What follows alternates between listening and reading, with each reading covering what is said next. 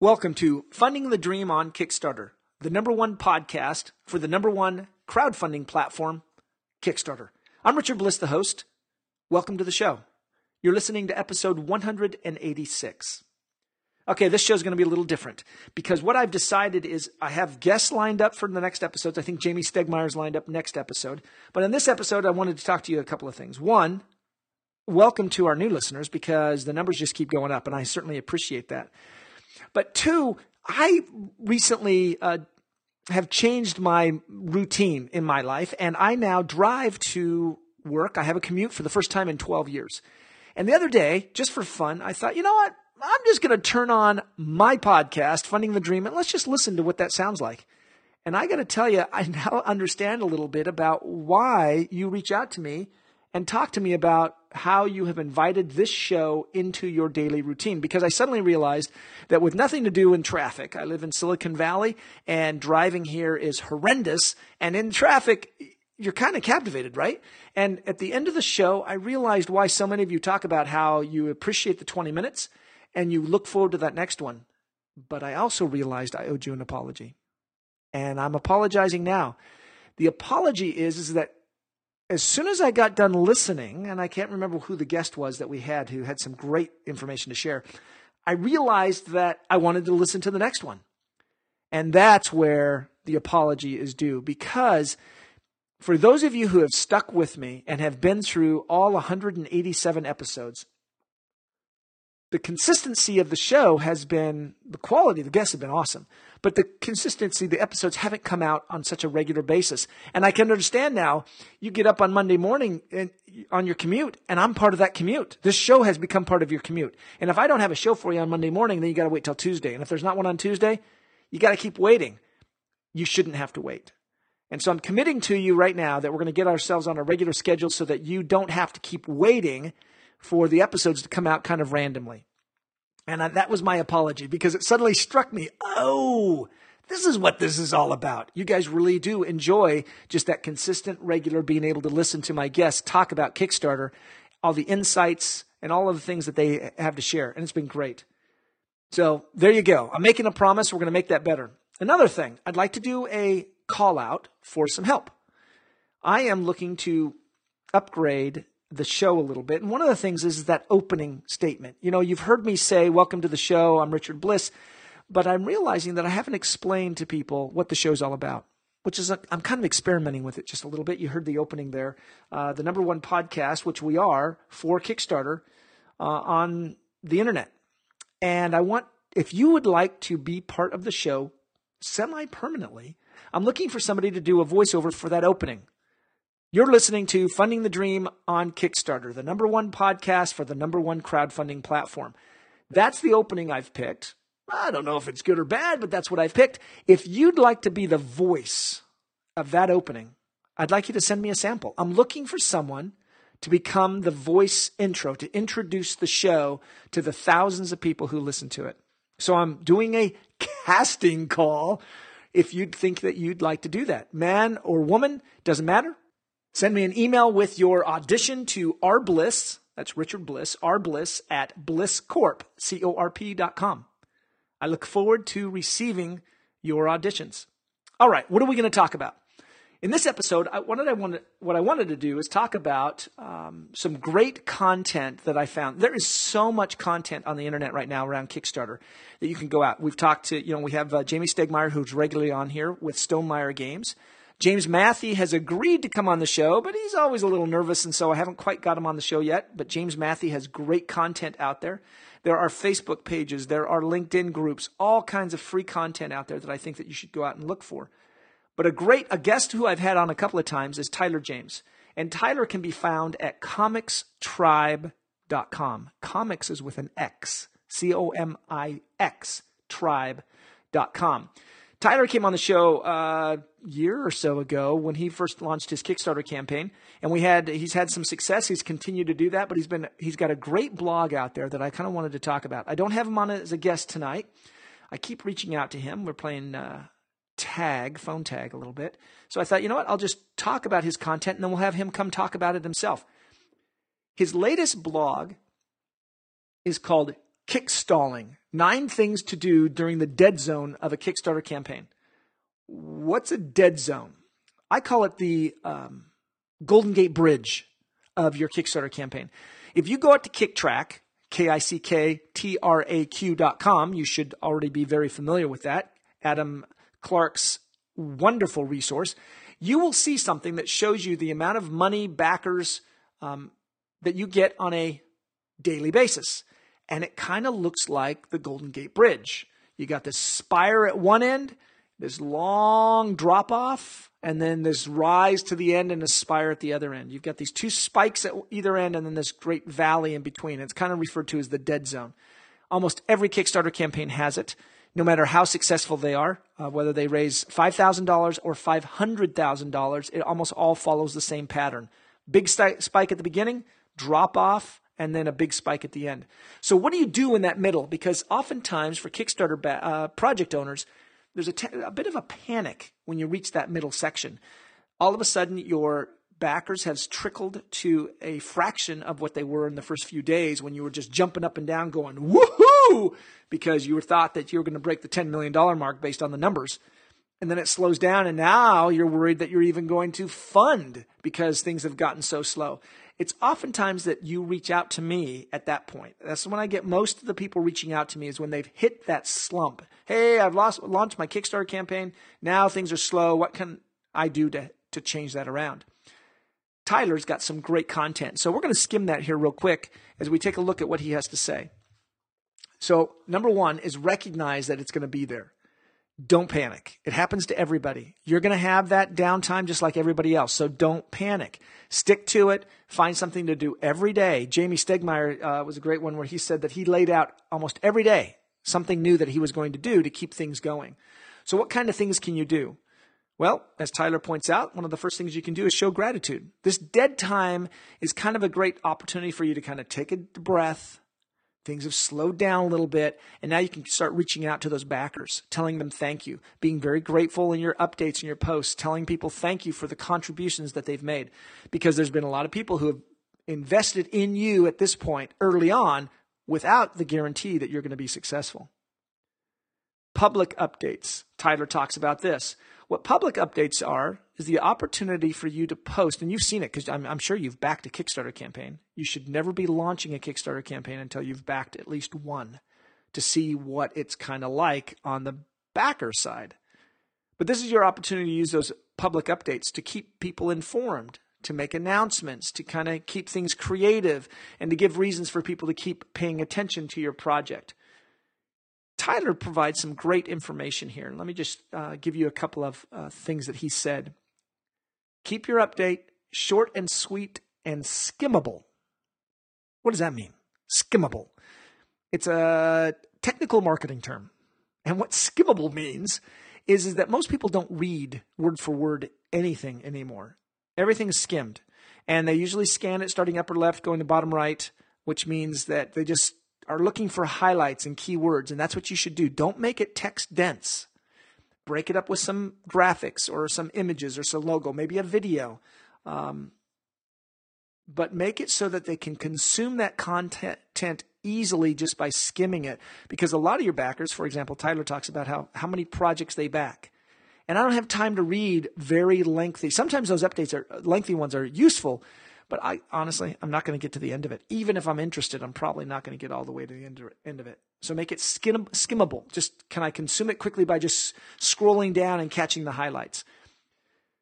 Adding that video can be a, a nice touch as well, but realize that videos, in my opinion, should never convey critical information that needs to be remembered. They should convey attitude, emotion, and engagement but never critical pieces of information, except in the case of like gameplay for a board game. Sh- you're showing people how to play the game, and you want to get into those details. But overall, beyond that, I don't see that very often. You might find an um, an exception to that rule, but I haven't. Okay. Let's see. Next, he talks about adding new pledge levels. This is an interesting one, and I'm always amazed by what I see people be able to do. So, adding new pledge levels, you know, you've got the pledge levels over on the right. As soon as somebody pledges to one of your pledge levels, it's locked in. You can no longer modify that pledge. But you can add new pledges at any time. And if a pledge has no backers, you can remove the pledge. This is the good thing to know because what can happen is you can save some of your creative pledge levels for that downtime. Slip them in there, maybe giving people a, a new opportunity to give you more money. And that it kind of generates a little buzz and activity, and people start finding other ways to tell their friends about this. So putting in some new pledge levels. And he's got some great examples of how to do that. For example, in this one, you want to be killed by a ghost in his next book. Well, what he's done is, is that, hey, you know, this new pledge level of $350, I'll kill you off in the book. That gets people kind of interested in talking and coming back to your campaign. Remember, they're being they're being distracted by a lot of other things right now, and so giving them an excuse to come back and see something new keeps it fresh. Celebrating milestones. This is something I often encourage people to do. If you've hit 50%, Make an update. Tell people. Thank them. If you've hit 100 backers or 250 backers or 500 backers, again, milestone, update. There's all kinds of little things that you can do. The 25, 50, 75% pledge levels, the number of backers, a, a number of amount of money. You hit the $10,000, the 50,000, whatever that might, number might be. Make these little wins celebratory. Give your backers a reason to be kind of excited for you. Again, that emotion, you got to keep going. You know, it's interesting this is there's a great debate about how long your campaign should be. The reason there's a debate about it, you'd think, well, the longer the better. One of the challenges is the wider or longer that gap between those spikes is harder to maintain the momentum and remind people that your campaign's going on. So it's something to think about. How should you celebrate milestones? What Tyler suggests is a couple of things. Excuse me. Unlocking backer only rewards, revealing new pledges, showing off more of the project, like stretch goals, those type of things. Because stretch goals don't have to be tied to money. Stretch goals, I what one of the things I always encourage people to do is start having micro campaigns. Look, if we get 10 backers by the end of the day, uh, everybody's going to get this. Now, obviously it's going to be something tiny and small. Maybe you'll create a little graphic or some type of um, icon or avatar. But create these tiny little pledge levels. Even if they don't get anything, please, we're trying to hit 50 backers by the end of the week. That would be great. Or 500 backers. Who's going to be our 500, 500th backer? These focuses, shifting the focus from money to backers is really powerful because what it does is it gives people the opportunity of sharing the campaign without it being about money. I get on a regular basis requests for helping to share somebody's campaign. Would you please share my campaign? And I'll go look. And they have zero backers, and zero money. What do you want me to do at that point? How, how can I help you find backers if you don't haven't found any of your own? The first time I hear from you should not be a request for money, but it should be something else. For example, um, the guest I just had, um, Cynthia Landon, loved it. She reached out to me not because she wanted to be on the show, but she wanted to share with me some of the things that she was doing. And I saw that her campaign was doing good things for her community. And I reached out to her and said, Yes, I want you to be on my show. Now, why did she reach out to me? Probably because she wanted to be on the show, but she didn't ask to be on the show. And she left that up to my discretion. And I appreciated that. And I saw that she had something of value that I thought you, the guest, would have. Occasionally, though, I have other people pitch me campaigns for the show. And that's a good thing too, because I'm always looking for great content. But reaching out to me and making an introduction to me being the first thing that you ask for is to use my network to promote your campaign where I don't know you and I have no reason to understand why I should be helping you when this is the first time we've ever met makes it a little tough. So that's something to think about in the middle of that campaign is not when you should be reaching out to reviewers like me and saying, please help, I'm desperate. I can't get anybody to pledge to my campaign. That's not what you want to be doing. You look desperate. Don't do it. It's embarrassing. Instead, you should have prepared long before that to make the establish the contact and relationships with me and other people who can then be interested in helping you get through that little hump in the middle or lack of a hump, I guess, where you're trying to get through the dip. So that's something to think about. Now, it's interesting. Tyler mentions Kicktraq, and he says, quit looking at Kicktraq. Kicktraq uh, can share some great information, but one of the things it does is it has a trending number. Now, that trending number is not, uh, how do you describe that? I don't want to say it's not accurate because it is, but it's not really accurate. The trending number says if you were to continue at the pace you're going, this is how much money you would make. But nobody ever continues at that pace. But instead, Adam has shared a, a little secret. If you go to day 8, 9, and 10 and look right about what the prediction was, the trend was on basically a little, about a week to a week and a half out, 70% of the time, that's where you're going to end up in your funding goal. You understand what I'm saying? You got a 42 day campaign, but at day eight, nine, or 10, you can go look and have a fairly good chance of understanding where you're going to end up. That will give you a great indicator. Now, if it's off the charts, you can get all excited, but if it's still too low, it might be time to use that mid time campaign to retool and to relaunch. Okay, he's got a couple of other things.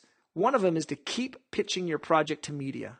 Remember, that's me but you should have established some of those relationships beforehand. But that doesn't mean necessarily just to not keep plugging away, plug away, plug away. Podcasts, interviews, write original original articles, write something. You know, I'm always asking somebody if they'd like to write for the blog, if they've something that they've learned.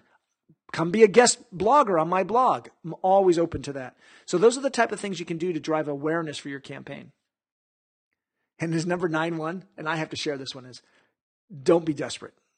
It's gonna be okay no, trust me.